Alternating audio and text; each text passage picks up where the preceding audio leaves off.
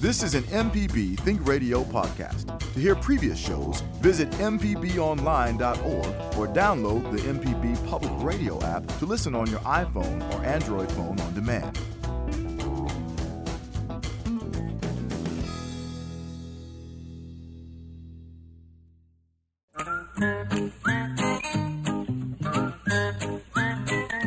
Okie dokie, folks. Welcome back. Horticulturist Felder Rushing, and we're going to be talking about gardening, mostly gardening. That's what we do. Uh, I've been doing this program since 1983. Been doing radio since 1983. Java, you weren't born in 1983.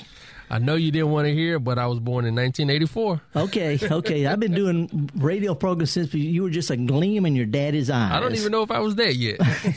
but and it's, it's it's it's about gardening, garden related stuff. So if you've got some things on your mind, it's a toll free uh, call. It's live one eight seven seven MPB ring.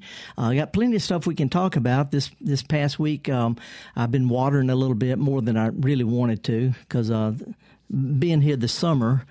I found out if you're going to plant stuff in the spring that needs to be watered, you got to be prepared to water it. So uh, I, I, got all the kinks out of my hose and dragged it out and uh, patched up some of the leaks with some duct tape and uh, gave things some good soaking. Got some tomatoes and peppers, got basil and oregano.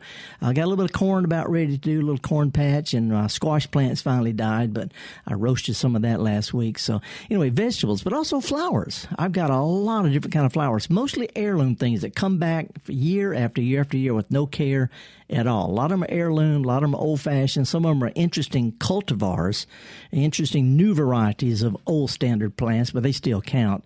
And um, I use them in some surprising ways we can talk about. Uh, but anyway, this time of year it's time to stop planting summer stuff. No more tomatoes and peppers and stuff. No more basil. No more zinnias. Time to plant winter stuff. Think about pansies and violas. Think about broccoli and cabbage. Think about kale as an ornamental plant in a pot. So this time of year, start planting stuff that loves wintertime.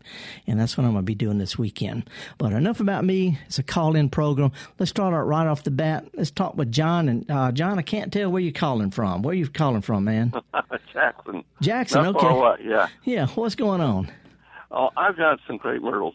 They're about 20 feet tall, and they're on top of a slope in the backyard. Uh-huh. And we have to crane our necks to look back, so we have to, it's enjoy the blossom. So we're going to have to cut it back. And I want to know, is it possible for me to cut these things back and make it look natural without like a pollarding the whole thing? Yeah, well, yeah, there's nothing wrong with pollarding. That's an ancient art form that's been done for many centuries in Japan and Europe. Pollarding is okay, is horticulturally accepted. Sort of like pruning boxwoods into a ball. Plant doesn't care. Uh, but if you don't like that look, what you can do is you can actually cut them. How, how many of these do you have again? About seven or six or seven, something like that. Well, what you can do is uh, you don't have to do this all at once. You can. They bloom on new growth. So if you were to cut them to the ground, they'll sprout out with long, limber, willowy uh, branches that will bloom the same season. You shouldn't do it now. Uh, let's wait till wintertime or spring. You can prune them up until middle of the summer or so, and the new growth has time to come out. But you can cut them just about to the ground, and they sprout out just beautiful, long, willowy, blooming stems. You might want to ma- maybe do some of them this year, and then some of them next year. So you know, sort of alternate them. But uh, wherever you make a cut, whether it's uh, close to the ground or knee high or waist high or head high, the new growth comes out right there. So if you want to not cut it to the ground, leave a kind of a natural shape, cut the the uh, trunks of them at different heights. One down close, one you know maybe knee high, one chest high, and that way they'll branch out in a kind of layered effect. But that's be- best done in the wintertime or the spring or early summer. Okay, so if I do it now, they're going to branch out and they'll be too tender for the yeah, winter, right? that's right. It takes uh, a month, month and a half or so for the new growth to bust out of old, you know, because the buds come from, you know, pretty down deep. And uh, by the time they come out, they won't have time to toughen up before winter. Okay. So if I do them in the wintertime, I'll get some blossoms, but it'll be better the following year. Uh, no, I mean, no. You could, could you can prune them this winter, and the new growth that comes out next spring will bloom. I mean, they oh, Okay. bloom on, on, on brand new growth. I've seen people do this over and over, where they just cut them to the ground every winter, long willowy branches. They treat them sort of like a you know big daylily type thing. Okay. Good. Great. All righty, appreciate it, Right. man. Thank you. Bye. I forgot to tell him it's too hot and humid to be doing stuff like that right now anyway. Hey, let's slide over into Neshoba County to Philadelphia. Hey, Charles, how are you today? I'm doing good. How are you? Good. So far, so good. I'm eating a fig. I gave J- Java tried one. Java's not a big fig eater, but I got this this heirloom variety of fig called Kazari. They're golden yellow. They're smooth. They're not that hairy like the other ones, and they don't make seeds, but they are like eating honey. I love figs. Yeah, they're they're sticky. He said, "Eh, it tastes sticky." I said, "Yeah, they've got milky sap." But anyway, uh, he doesn't like them that much. I'm thinking more from me. what's what's up with you this morning? I need to know what kind of fertilizer to use on centipede in the lawn on the lawn. I would, even though it seemed like it's a little expensive because the bags are expensive, I would go with the stuff that's called centipede food. Uh, centipede food. Yeah, and the re- the reason of that is the first and third numbers are the same, zero middle number, and that's the, the way centipede and St. Augustine. That's the nutrient ratio they like. But the trick is you can make the bags go further than they say they'll go. Doesn't look like enough to begin with, but you can make them go um, t- twice as far as you want to. And when is the best time to put the fertilizer out? Best time is after the grass is greened up in the spring and been mowed a couple of times because it sort of kickstarts, it jumpstarts a new root system first thing uh, in the spring. So after it's been mowed a time or two, so we're looking at sometime in May, late April or May, and then really no fertilizer passed around the first of September because we need time for the fertilizer to be used up and then uh, gone before wintertime. Otherwise, you keep your grass too tender going into winter. So I'm gonna say uh, late April, first of May, up until late August or so. Okay. And if you just do that every couple of three years, the, the, these fertilizers recycle in the grass clippings. Okay. All right. Good. Thanks a lot. All right. Appreciate it. Mm-hmm. Okay. Uh, before we take this next call, there's a guy I want to talk to because he's sort of like a hero right now. And I know some of you think we're going we're going to keep this about gardening. We got a guy named Rocky Vaughn on the line. You hear Rocky? How Rocky, are you doing, I'm fine. Hey, I, lo- I, when I called you yesterday, your answer machine is something like, "What's up, man? Leave a message." I mean, you you know, you're from Ackerman. Is that just the way country folks talk to each other? Well, I, yeah, uh, that's the way I talk. So. Well, listen, one of the, the reasons I want to talk to you because uh, this past week I've been going to these. A lot of people don't want me to talk about the flag because it's not gardening, but it is gardening. I've been promoting the Mississippi flower on the Mississippi state for 25 years, and you have too. And this past week, your design made the final selection to be voted on as Mississippi state flag, the Magnolia flag. How you feel about that, man? I'm feel good. It's an honor to be part of such an historic event. You know? You've been working on this a long time, though, because you know I, th- I, think one of the interviews I read, you just said you're tired of people bickering. Let's let's come up with something that that people like. That's correct. Um, it started uh, seven years ago. I was watching the news as I was in the hospital with my wife having given birth to my second born, and and something I, I took my sketchbook uh, to pass the time. Yeah, you're and, a graphic. Uh, you're a graphic designer, right? Yes, sir. I gotcha. So I was just sketching around, and something came on the news, and uh, it was about the flag, and I was like, "This does not have to be an, an issue all the time." You know, we, we there's other ways to represent our flag. So, so I just started doodling, and the first thing to that I thought of about the Magnolia State was uh, the magnolia. Yeah, and and the the flag that, that ended up getting voted, they didn't use your magnolia. It was stylized, really cool, but it was stylized. It you know it you know it, it looked like a magnolia, but it was more pointed. You know, like a graphic designer would do it. well, yeah, true. That's that's one of probably hundreds of magnolias that I've tried to do throughout the years. As an artist, I'm my own worst critic, and I could never get the the perfect one, and I always kept on trying. But um, I think they did a really good job of um, of uh, kind of simplifying the uh, the complexity of a magnolia because no petal is the same. Yeah, yeah. Well, you know, one of your interviews, you said uh, it, it, represents warmth and the strength of the good people of Mississippi. Uh, time to show that we're the Magnolia State. And uh, anyway, um, does anybody in Ackerman know about this yet? Because you, you work in Starkville. You go home, just go home. You're, you're home. You don't go around. So what are people saying to you? Oh, they they couldn't be more proud. I don't believe um, I've, I've received such love and support throughout the community, and um, and not even people that I know, but people throughout the whole state. Um, I, I mean, uh, you, you were talking about gardening a while ago. Um, I was wanting to do something that was so pretty that any little old lady would like to put it in their garden as a garden flag. well, you know, and, and, and I got to tell you, and one of the things I got to brag on a little bit, you also rescue dogs. Well, yes, sir. My boss, uh, Rick Welch, um, heads up the Humane Society, and uh, and he does that. So I'm I'm I'm all around it all the time. Um, so um, I I don't work in the in that department, but uh, my boss surely does. Yeah. Well, I mean, you you done good, boy. You done good.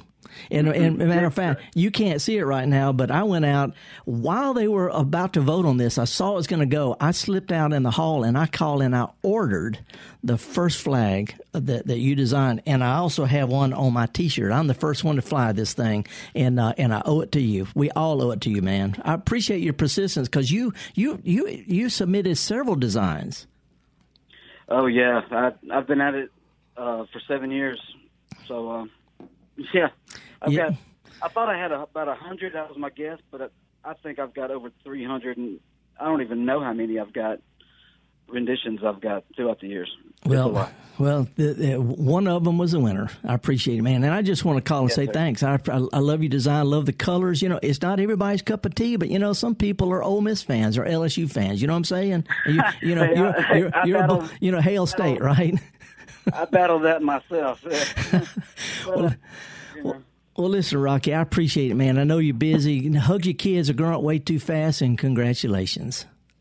Thank you so much, Rusty, for having me on today. Okay, see ya. That, folks, that was Rocky Vaughn from Ackerman, and uh, he's the guy who came up with the final design for what's been selected to be voted on Mississippi's next flag. And I just wanted to do that, even as a gardening program, I've been pushing the magnolia flower as the magnolia state's symbol for a long time. So that's my connection with the gardening there. I'm so pleased to have our state flower, one of the oldest plants on earth, native to Mississippi, uh, on our next flag. So anyway, that was uh, that was Rocky Vaughn. Um, let's get back to gardening real quick. We can slide over to Agricola. Barbara, thank you for holding. I really appreciate it. How are you? I'm great this morning. Good. And I would just like to add my comment about the flag. Mm-hmm. I think it is wonderful to have selected the uh, magnolia for our flag. I wondered why we didn't have the uh, magnolia on our flag already since we were the Magnolia State. Well, you know, you know we've been called the Magnolia State for uh, close to a century now, but we had that flag a lot longer. But anyway, the, you know, the, the, the, Louisiana Pelican State, South Carolina is the Palmetto State, Texas Lone Star State, we're the Magnolia State. But anyway, what can I help you with in your garden? Well, I don't have a garden question. I have a tree question. That count. That count. I, that count. No, no, no. Trees are garden. Trees count. They count. Okay. I, figured this one would. But I planted this tree about five years ago. Mm-hmm. And the other day I was uh, riding around and looked up at the top of this tree. It's about 10 feet tall now. And uh, it's like a, a bouquet in the top of the tree. Yeah. I thought it was a pecan tree when I planted it. But um, I've never seen one like that before. It, when, when, what time of year does it bloom? It's blooming now.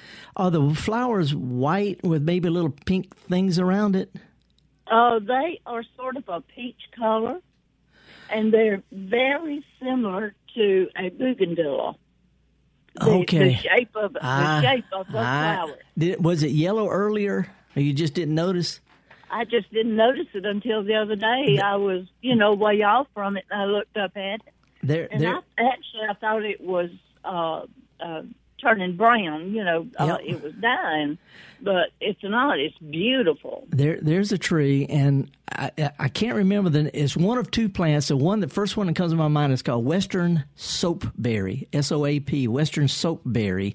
Uh, but it might be another one's on the tip of my tongue. I can't remember. But there's there, there's two plants that bloom, trees that look sort of like, but one of them has uh, long stringy yellow flower, and then the seed pods look like pinkish bougainvillea. This the the little bracts are you know a bougainvillea. The little flowers are inside those red pink things. Well, th- this tree has those same. They're called calyxes, and they and they're pink, they're pink colored. Right. Well, now these do not have the little flowers, you know, like the Well, no, no, no. It, it would open up. It, it would have been a, it would have been a month ago. And then when the flower drop, it starts making seeds, and they are surrounded by these little pinkish, little clusters of what look like pink, pinkish bougainvilleas.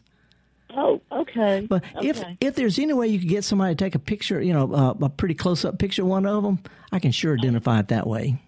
okay, I had I made several pictures last night of Shoot, shoot, shoot one to you know, find find one that's Okay. pretty clear and shoot it to me, Okay, and we'll we'll find out what it is. But I'm I'm guessing Western soapberry. Could be wrong. Soap dairy. Okay. All right. All right. Well, appreciate your call, Barbara. Thank you so much.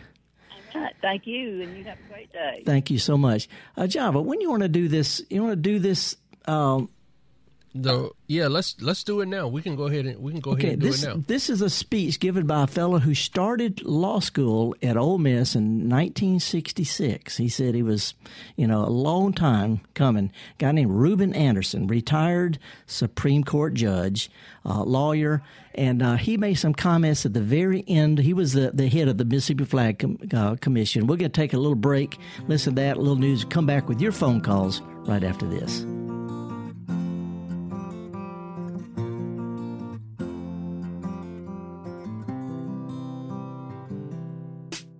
I grew up in Mississippi in the 40s and 50s. And all of my life, Mississippi has been at the bottom. In whatever category you can think of, whether income, health care, education, we've always been on the bottom. On November 3rd, I think that'll take a change. Uh, we won't move to the top, but I can assure you we will move. And how in the world is it that Mississippi could be on the bottom with all of the tremendous assets and resources that we have? We have the greatest people, the most talented and gifted people, the greatest poets and authors, musicians. We're the birthplace of America's music. We have the most fertile soil. Anything will grow in Mississippi. We have timber and oil and gas the Mississippi River and 90 miles of beaches. There's no reason for us to be on the bottom. We'll be on the bottom all of my lifetime, but my children and grandchildren will see us ascend. And it'll happen because of what you have done to bring this great object to the people of Mississippi to vote on. I'm so thrilled that you decided to take the flower of the magnolia tree, a tree that's been around 90 million years. And the thing about a tree is different than anything else. The oldest living organism on earth is the Mizubum tree that has been growing for 5,000 years in the desert of California. 5,000 years from now, our flag will be growing and showing and blooming. And we'll send a message to all of America that we are open for business. We'll send a message that we live in the future and not in the past. That was a great philosopher and spiritual leader who lived 3,000 years ago.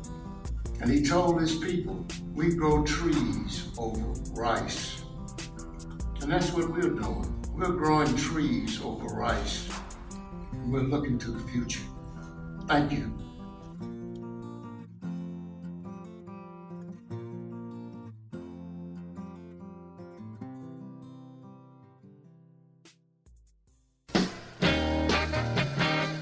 Hey, this is Malcolm White with the Mississippi Arts Commission. I'm one of the hosts of the Mississippi Arts Hour, the arts interview show on Think Radio. Every week, myself or one of my fellow hosts bring you in depth interviews with different creative Mississippians. We talk with visual artists, musicians, writers, as well as people who help bring the arts to their communities. We hear about how each artist learned their craft and get some insight into their creative process. You can hear the Arts Hour every Sunday at 5 p.m. on Think Radio or listen anytime by subscribing to the show through your favorite podcast app.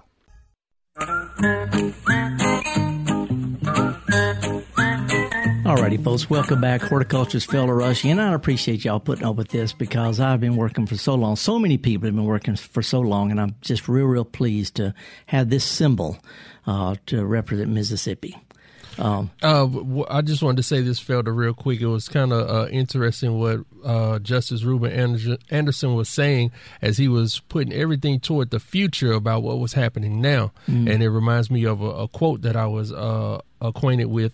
A society grows great when old men plant trees whose shade they know they will never sit in. He said his lifetime, Mississippi was on the bottom, but he said in his kids' and grandkids' lifetime, we're moving forward. Yeah.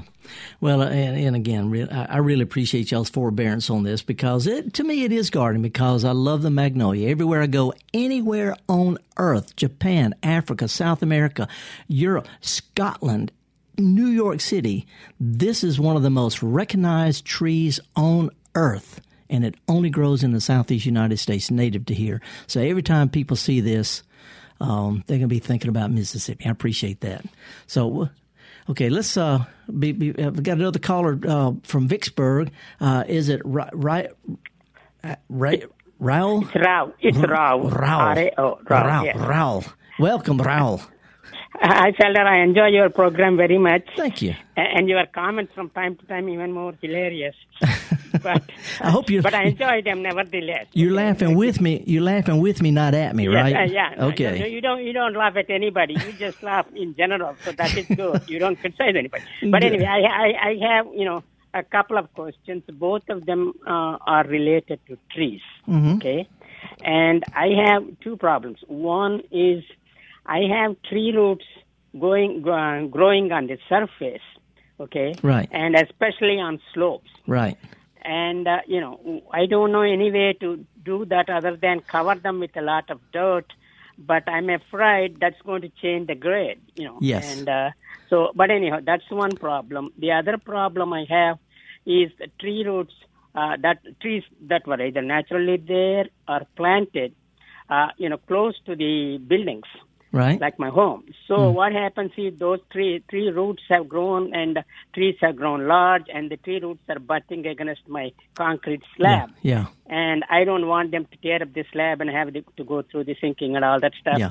You know. So what can I do in that situation oh. other than cut the tree root? Okay. Again uh, poses a problem. Yeah. Uh, a couple of things, uh, real quick. And I've studied tree roots. Uh, I taught the course at Mississippi State, uh, where they grow, how they grow, and all that. And in general, a good slab or properly made slab has a footing beneath it, and most of the time the tree roots don't don't go under it. They'll grow along it because they can't breathe up under that. Roots got to get water and air.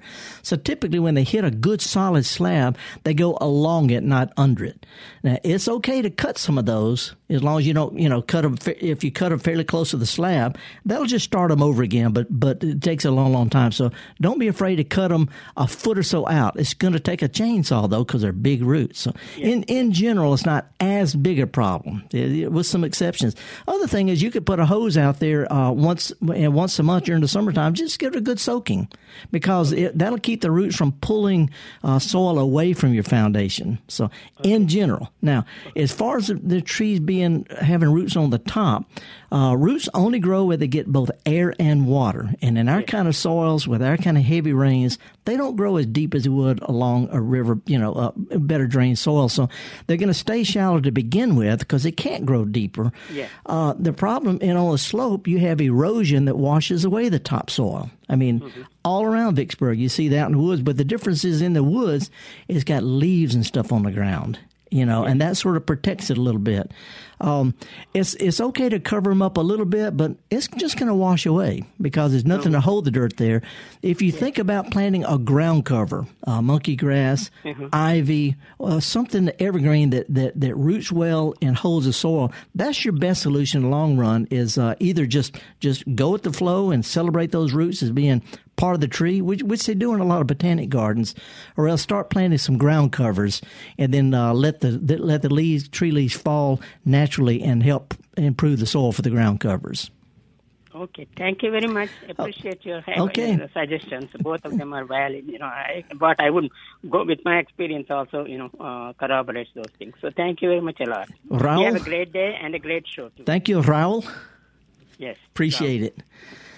Okay, let's slide up to Corinth real quick. Talk with Mike. What's up, Mike? Up in the icebox part of the state. Hey, good morning. Howdy. Uh, I have around, I have a pretty large bed of Stella d'Oro daylilies. It's around a hundred daylilies. Mm-hmm. Uh, they're actually on top of my fill line from my septic tank, Yeah. so I get plenty of moisture. But uh, uh, I've been mowing in between them, just mowing the grass uh, this summer. As these go dormant uh, in the fall, is it okay to just mow over them until next spring? Uh, you, you can, but you know the Stella d'Oro. Some daylilies are what we call evergreen. You know, some are deciduous, some are evergreen. And Stella d'Oros, you know, I wouldn't cut them close. If you can do that, uh, I would use a string trimmer up high and leave some of the leaves to protect that little crown over the winter time. And uh, and on top of that, if you cut it too close, you're gonna get gonna get a bunch of weeds out there. But uh, to answer your question, you can you can cut them back to oh three or four inches tall, two or three, at least three or four inches tall, without hurting them at all. Okay, great. Uh, you've you've answered my question. All righty. Hey, uh, one other thing. Plant you some daffodils in between them so you have something to look at in, in the springtime. Okay, I'll try that. Thank All- you. You bet. Appreciate it. Okay, folks, we're going to take uh, one, one, one more uh, interview real quick and uh, come back with your phone calls. But we have a lady on the line that uh, I want to talk to. Uh, her name is is uh, I'm just uh, Sue Anna. I want to say Sue Ellen, but Sue Anna, Sue Anna Joe. Are you with us, Sue, Anna- Sue Anna? I'm here. thank you for what you've done for our state flag. You did the magnolia that's in the center of what's going to be voted on our new flower. Yes, that's right. Why? Well, there were a few reasons why I picked the magnolia. I had actually uh, submitted my own flag design in the beginning, and it had that magnolia. Yeah, and, and, Um, and but Rocky's uh, magnolia on Rocky the final design it was a stylistic thing. It was wasn't didn't look like a. I mean, it looked like a magnolia, but yours is a real magnolia. Oh, well, thank you very much. Um, well, you know, there are a few reasons why I chose to make that the central symbol of my flag. And, you know, I think the, the most obvious reason, first of all, is that it's the state flower and tree. Um, and, and besides that, it, it really does symbolize some important things. Uh, it, because it's been around for a hundred million years or so, um, it is a symbol for longevity and perseverance. And I felt like that was very uh, uh, relatable for Mississippians because some of the the most steadfast and determined people I know are from Mississippi. So that actually worked out really well in terms of the symbol. Now you're born and Um, raised in Greenwood. You're a Delta gal, That's right. but you live in San Francisco. How's that working out? You know, it, I've been here for almost eight years, um, and it's been a really great experience. It's a lot of fun here. Um, I mean, there are some things about the area that are quite different from any kind of small town, uh, and I, I miss some of those qualities of a small town. You know, just having more community, and it's also easier to just drive around and park uh, compared to here. So, but I mean, it's been a great experience. I mean, I'll, I'll probably move back east at some point soon. Um, as I get older, there are some things that I want to have in my life that I can't have here. So it's a consideration. But when you were when you were growing up in Greenwood, um, you know, I think one of the things you said you felt like you're part of a broken family because the flag didn't really represent your heritage, the old flag. Right. Well, the you know the you know the feelings that I got of being in a, a very divided community. That's kind of what I was referring to mostly. Uh, I you know I grew up around people both who wanted the flag to stick around and those who wanted to get rid of it, and there was just a lot of discord that I felt in my community, and it it was really kind of sad just seeing people you know not wanting to talk or work together that much. And I'm not trying to say that everybody was like that, but I did get a sense of that growing up. And so, uh, but I knew that if, if people were able to get over politics and just try to, uh, talk things out and, and try to work together for progress, there was just so much that we could do together. Um, so it was, it was a sad experience growing up, but, you know, today I now I feel like we have a chance to come together. Yeah, and, and you're, you're the you're the uh, the daughter of, of immigrants, and uh, and you know they had to, uh, to do a lot of adjusting, and you were you were raised in it, and still felt like you had to adjust. But anyway, you submitted this, and the the flag commission, uh, that you know they, they love Rocky design and all, but your your flag, your your magnolia clean lines, it just really caught their attention, so they lifted it and and combined it. Was that okay with you? Uh, it is fine with me, and it was something that I knew from the beginning uh, that they could do. I remember uh, Katie Blount with the MDAH just stating that clearly in the first meeting that they can either submit their own designs or they can take elements from other people's flags and put them together. Yeah, you watched all this online. You watched all these flag commission meetings. I did. I did. It was interesting. Mm-hmm. So yeah, I, I've never been that involved in a in a, in a, a project of, of this kind of level for sure. Well, you said you grew up with a magnolia tree in your backyard, and when mm-hmm. you when you see this flag with the magnolia on it, it's going to remind you of home. Uh, it always does. So, you know, and that's another reason why I wanted to go with the magnolia. Um, and, and not that the flag is about me particularly, but whenever I see a magnolia, I immediately think about Mississippi, and I immediately think about home. And I feel that a lot of people would uh, agree with me just because back home we see it everywhere. You know, and, in San they have magnolias in San Francisco. Uh, we do. I'm not. I'm not sure of any southern magnolias here. There might be. No, there there the, are. Um, there are. I, you know, I, have okay. got pictures of them. Well, that's great. I mean, it. I'm glad they have wide appeal because they are such uh, beautiful flowers, and the trees themselves are just so majestic. Um, I think about the one on the courthouse lawn there uh, in Greenwood. Yeah. Well, um, Sue Anna, welcome home. You you brought home to everybody, and I really appreciate that. Lo- love your design. I'm wearing a T-shirt right now that's got your magnolia right in the center of my chest.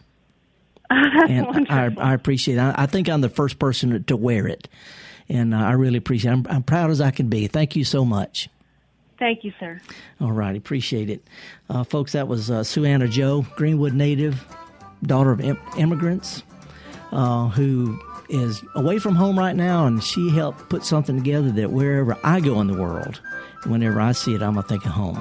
So anyway, I'm horticulturist Felder Rushing. We're done talking about the flag for a little while. We can talk, get back to gardening because that's what we do. But you know, we got a real easy little tune coming up to sort of shift gears a little bit. We come back, we've got the lines wide open. So why don't you give us a call, toll free one eight seven seven MPB ring, and uh, when we come back from this little tune, a little break, then we're going to talk about gardening. Horticulturist Felder Rushing, me and Java Chapman and Kevin Farrell and all the other folks here at Mississippi Public Broadcasting welcome you to our garden party.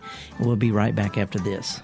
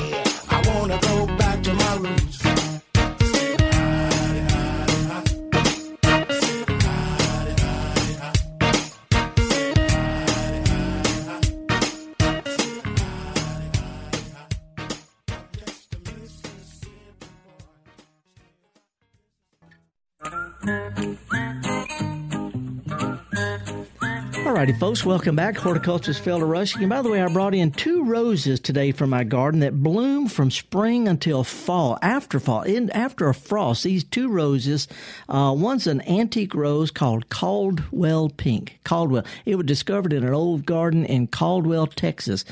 Uh, it will not stop blooming. Probably the most prolific bloomer in the old cemetery downtown Jackson. Caldwell Pink is is uh, is real rich pink, little frilly things.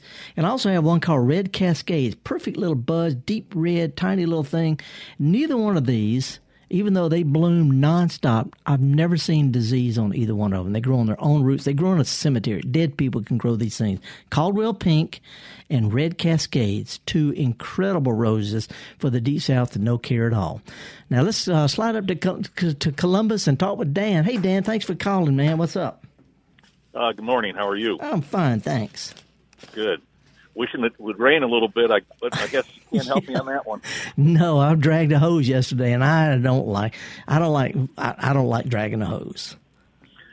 Well, my question is about a year, maybe a year and a half ago, I called you about a plum tree I had that uh, would just would grow for a little bit, and then it just kind of stun itself out. Uh-huh. And uh, you recommended I cut it back to about two feet, which I did. Uh, this this spring, it, it looked like it was going to grow good, and then it's starting to do the same thing again. So I guess I'm just wondering, should I give up on it, or should I cut it back, or just leave Well, it alone? Or, Here, a couple of things. You you bought this at a garden center.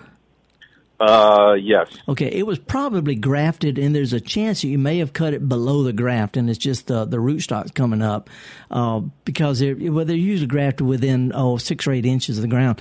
But also check and see if the trunk has ever been hit with a lawnmower or string trimmer. If it if it got hit even one time it can stun it for life because it's you know they they transport their food their nutrients up and down the the trunk right under the bark and if you cut that that interrupts its ability to to water itself and to feed its roots so I mean that's one of the most common things. Also, if it's an area that stays wet part of the year, really really wet, then end up with real shallow roots. And when it turns hot and dry, the roots aren't there to support the top growth. So those are the two most common things: trunk, lower trunk uh, injury, or root problems. And uh, one thing I could suggest is this this winter, uh, next spring when it sprouts back out, thin out the growth. So, you know, cut so there's only have two or three, maybe four branches on it. And that way, there's less workload on the trunk of the roots, and see if that doesn't help. In other words, just thin it out really good, and see if that helps. Otherwise, I just start over with another one. Yeah. Okay. Well, I'll give it another year, and we'll see what happens. Okay. Hey, if it doesn't work, you can always bob the branches off and stick wine bottles on the ends of them. There you go. That'll work. Okay. Appreciate it, Dan. Thanks. All right. Thank you. Bye. All righty. Let's slide over to Oxford, Oxford, Lafayette County. What's up, Henry? Oh, I'm out here at the Mars Garden looking around. I do have a magnolia tree. Mhm. You were talking about that magnolia flower. It is nice and white and beautiful. Mhm. But people from around the world, mostly the Afro American community, know the magnolia from something else. And I was listening to y'all talk about the flag, this map representing you know, Mississippi. But if y'all can get a chance, check out Billie Holiday. Uh, le- le- okay, let, let me let me. I'm real familiar with that, and the reference of that is to the fragrance of magnolia in a song about a lynching that happened in Indiana. That that's the truth. I mean, I'm, I'm I'm real familiar with it. The the original poet from New York that the song was based on, but it talked about the scent of magnolia. But anyway, I appreciate you know uh, the effect it has on you. Um, but we also have to look at it overall as a native plant. It was here before the Choctaws were here, and um, and, and the flower represents a lot of stuff. Anyway, I, I, I hear what you're saying, and I appreciate it. You all ready? Thank you so much. You bet. Okay, thank you for your call. Anyway, that was a that's a, that's a valid concern. Everything has got something that bothers people, and we have to be sensitive to that. I appreciate that. Uh, anyway, let's go to uh, let's talk to Laurie calling from Indianola, my hometown. I'm from Indianola. I used to deliver the newspaper there, Laurie. Yes, and I live right here on the banks of the Indian Bayou, and we have lots of magnolias. But what I would like you to comment on and advise people on pruning them. Well- Too many people prune them way up. Yeah, you can't stick a branch back on. That's for sure. So you know, don't the leaves fall inward and that um, nurtures or feeds the magnolia? Well, it protects the roots. Magnolias grow uh, uh, in swampy soils. They, grow in, they're native to every county of, Mississippi across the southeast. Uh, and the, the leaves do protect the roots, and they slowly feed it, protect it, and they feed it over a long time. But the the main reason uh, to leave the limbs on the tree if you can is because a lot of people don't like the fact those leaves stay there a lot. They're coated with waxy uh, material, and they last right. a long time. And it looks kind of uh, unkempt to some people. So if you leave the limbs on the ground, it hides that leaf litter. Um, That's right, and and then when they prune them up, then it bothers them so much they end up cutting the tree down. Yep. Now there is one thing. What they do in botanic gardens is they plant monkey grass. Monkey grass. I'm, I'm, I'm not talking about the little mondo grass, but the real the regular monkey grass. It's one of the few plants that will actually grow under magnolia in no dirt at all. And as the magnolia leaves fall on the monkey grass, they turn sideways and they, they compost. Monkey grass okay. cleans up the leaf litter. All right. Thank you, Felder. Appreciate it. Thank you. Mm-hmm. Uh, and by the way, another solution is a plant the variety called Little Jim. Little Jim magnolia is uh, is not much bigger than a big camellia, and it's the longest blooming. I have a flower here. It blooms from spring until after frost. Little Jim is a magnolia, perfect miniature magnolia. Uh, now let's go down to Biloxi, down the Gulf Coast, and talk with Ryan. Hey, Ryan, how are you? Good, Felder. How y'all doing this morning? So far, so good. What you got going on? Uh, I am battling some uh, disagreeable soil down here. I'm about two blocks from the beach, and uh, just God, nothing, love it, seems to grow in it. I tested the soil recently, and it was depleted of all, you know, the nutrients, the NPK. So yeah. I'm tilling like recommended amounts of that in right now. And yeah. my short time goal is to try to get the first eight feet from the from the street of my lawn with something in there that can thrive with minimal touching from me yeah. uh, and kind of create like a sloping elevation starting out low and then something maybe a foot high and then three feet high and then four feet high and yeah. i'm thinking in the back like a fountain grass and in the front something uh, low ground cover um, it's west facing gets sun from about 4 p.m. till I don't know, maybe seven or so. Yeah. So I guess uh, partial partial sun. Yeah. And uh, it seems to be like sandy or, or clay in there also. Yeah. Let, let, me throw out a couple of things. First, first of all, I'm real familiar with the soils on the coast, and uh, and I also uh, I work a lot in Florida, and I actually wrote a book called Tough Plants for Florida Gardens. It has a chapter on things that grow on primary dunes and just nothing.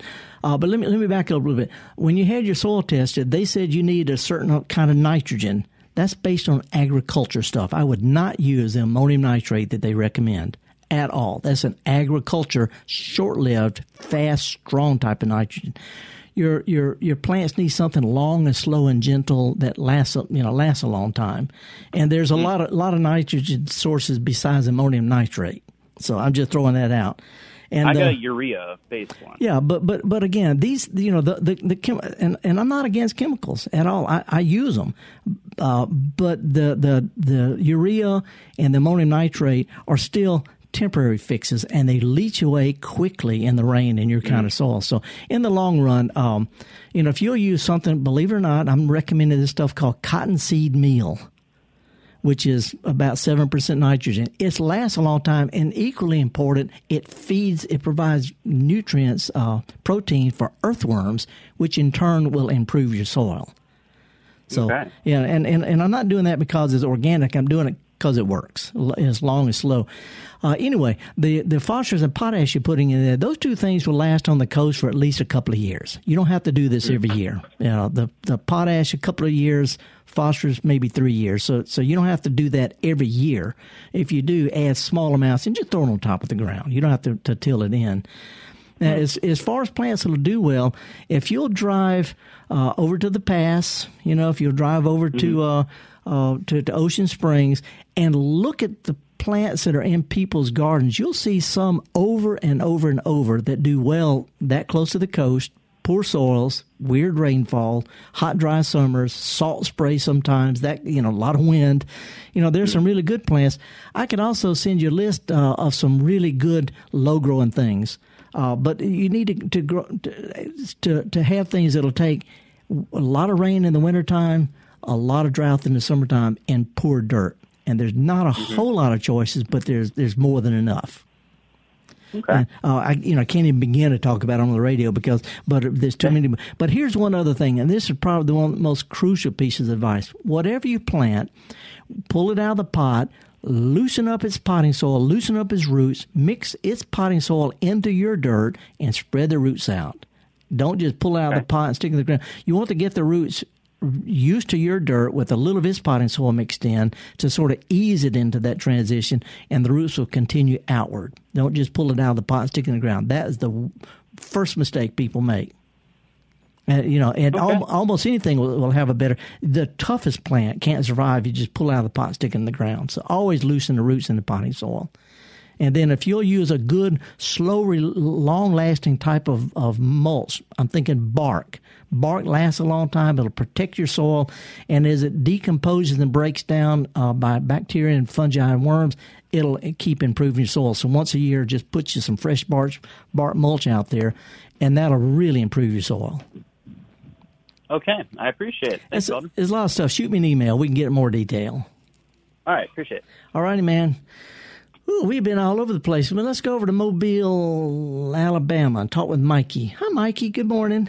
Hey, good morning. Um, I couldn't resist calling because uh, of something that I didn't do on purpose, but it's worked out very well for grilling as a ground cover under magnolias and oak trees and in full sun and just about anywhere. In fact, I have to um, pull it back and have found other creative things to do with it. I want to. Ma- I want. I want to marry this, whatever it is. It sounds too good to be true. Well, you're not going to believe it because I think I told you about it years ago, and you sounded pretty skeptical then. But I can. Uh, you know, I can show you. What is it? I got a magnolia. Uh, what? What? Uh, what is it? What is it?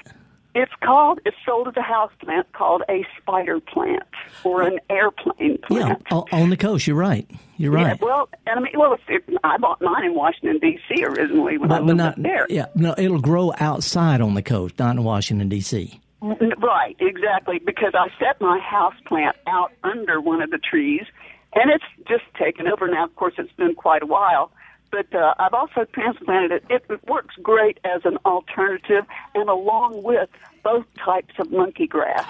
You know, you're right, and there and there's several other plants that do well too. You know, there's a little they're on the coast and even uh, up in the central Alabama and central Mississippi.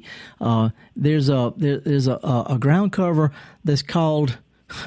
I'm drawing a total blank. It's in, in, indigo. Indigo. Jasmine. No, no. In, it's called indigo indigofera, indigo plant, is a good little ground cover. You know, get a little bit taller than, than that, but indigo indigo grows great all the way up into the central part of Alabama and Mississippi as a ground cover, and uh, and it'll grow in poor soil around compactor roots. But the airplane plant, that's a good little thing to throw out. One other thing you can grow on the coast, we can't grow further north. Um, you know, you can't grow hostas down on the coast. They just won't survive the, the, the hot summer nights. But there's a plant that's called peacock ginger that is a, a lot of times grown as a potted plant, but it's a terrific ground cover along the Gulf Coast. Peacock ginger blooms. It's sort of like a coastal version of hosta. I just started experimenting with ginger, and it's blooming now, and it smells. Does this stuff smell like the ginger smells? No, no, no. This is it's called peacock ginger. If you right, Google okay. it, it's, it's mostly uh, it's got got pretty little flowers, but they're not they're, they're not very tall. But this is a sort of like a a hosta type plant, little low growing clump forming thing with beautiful leaves. Okay, but, now you're talking to a lazy gardener here. I don't like to rake. I don't like to mow. Okay, so, you know. I'm just uh, so it'll, it, this will work with with those, that kind of philosophy, right? Yep, yep. You know, I've I've written a whole series of books called Tough Plants. Tough Plant for Southern Gardens, Tough Plants for Florida Gardens, Tough Plants for California Gardens, and it's the kind of plant that you put out there. And horticulture don't like them because they're boring because they they don't they don't need anything. But I'm uh, gonna write one called Tough gardeners. yep, yep.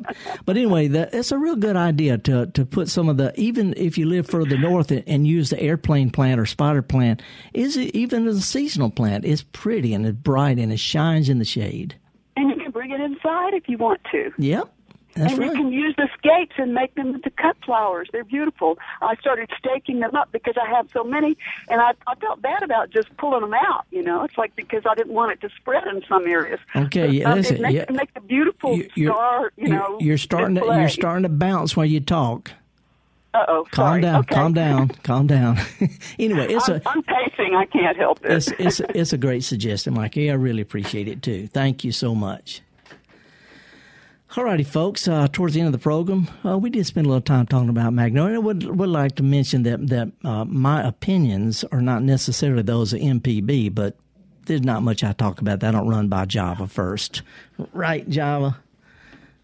I'm sorry, we're back here uh, having a good time. Michelle's getting ready for her Mississippi Education Connection Yeah. show. What'd you say, Felder? I, I say uh, my opinions aren't necessarily MPB opinion, but I usually talk about it with you ahead of time, so we're okay. Yeah, no, we're okay, man. But um, this is a historic time. We should all, um, at least at the base bottom, acknowledge it Yep. because you know it's a long time coming. Okay, can I say one last thing about the flag?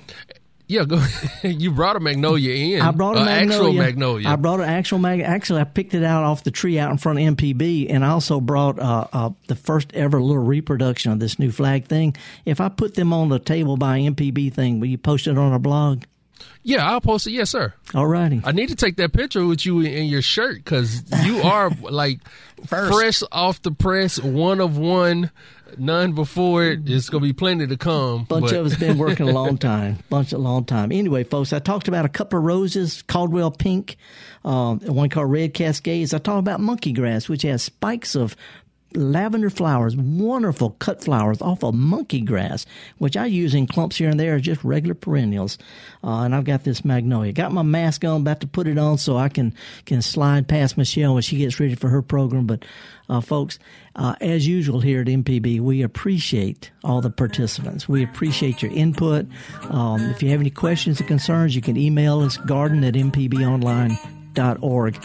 Um, we're going to be back to talking about just gardening next week, all gardening. But meanwhile, I'm going to go home. I'm going to get ready to plant some broccoli, some cabbage. Maybe going to wait a little bit le- uh, on the lettuce and stuff like. No, I'm going to start some lettuce in some pots. Colorful lettuces, mixed up the seeds, put it in pots because it's something that's pretty to look at. When I get tired of looking at it, I can eat it. Lettuce is easy to grow right now. Anyway, horticulturist Felder Rushing here, Java Chapman, Kevin Farrell, all the folks here at Mississippi Public Broadcasting. We appreciate you tuning in. If you get a chance this weekend, hot and muggy as this, find a farmer's market. Take a kid with you, help them pick out some vegetables they'll cook, and then send them outside and teach them how to do what we do best, and that's get dirty.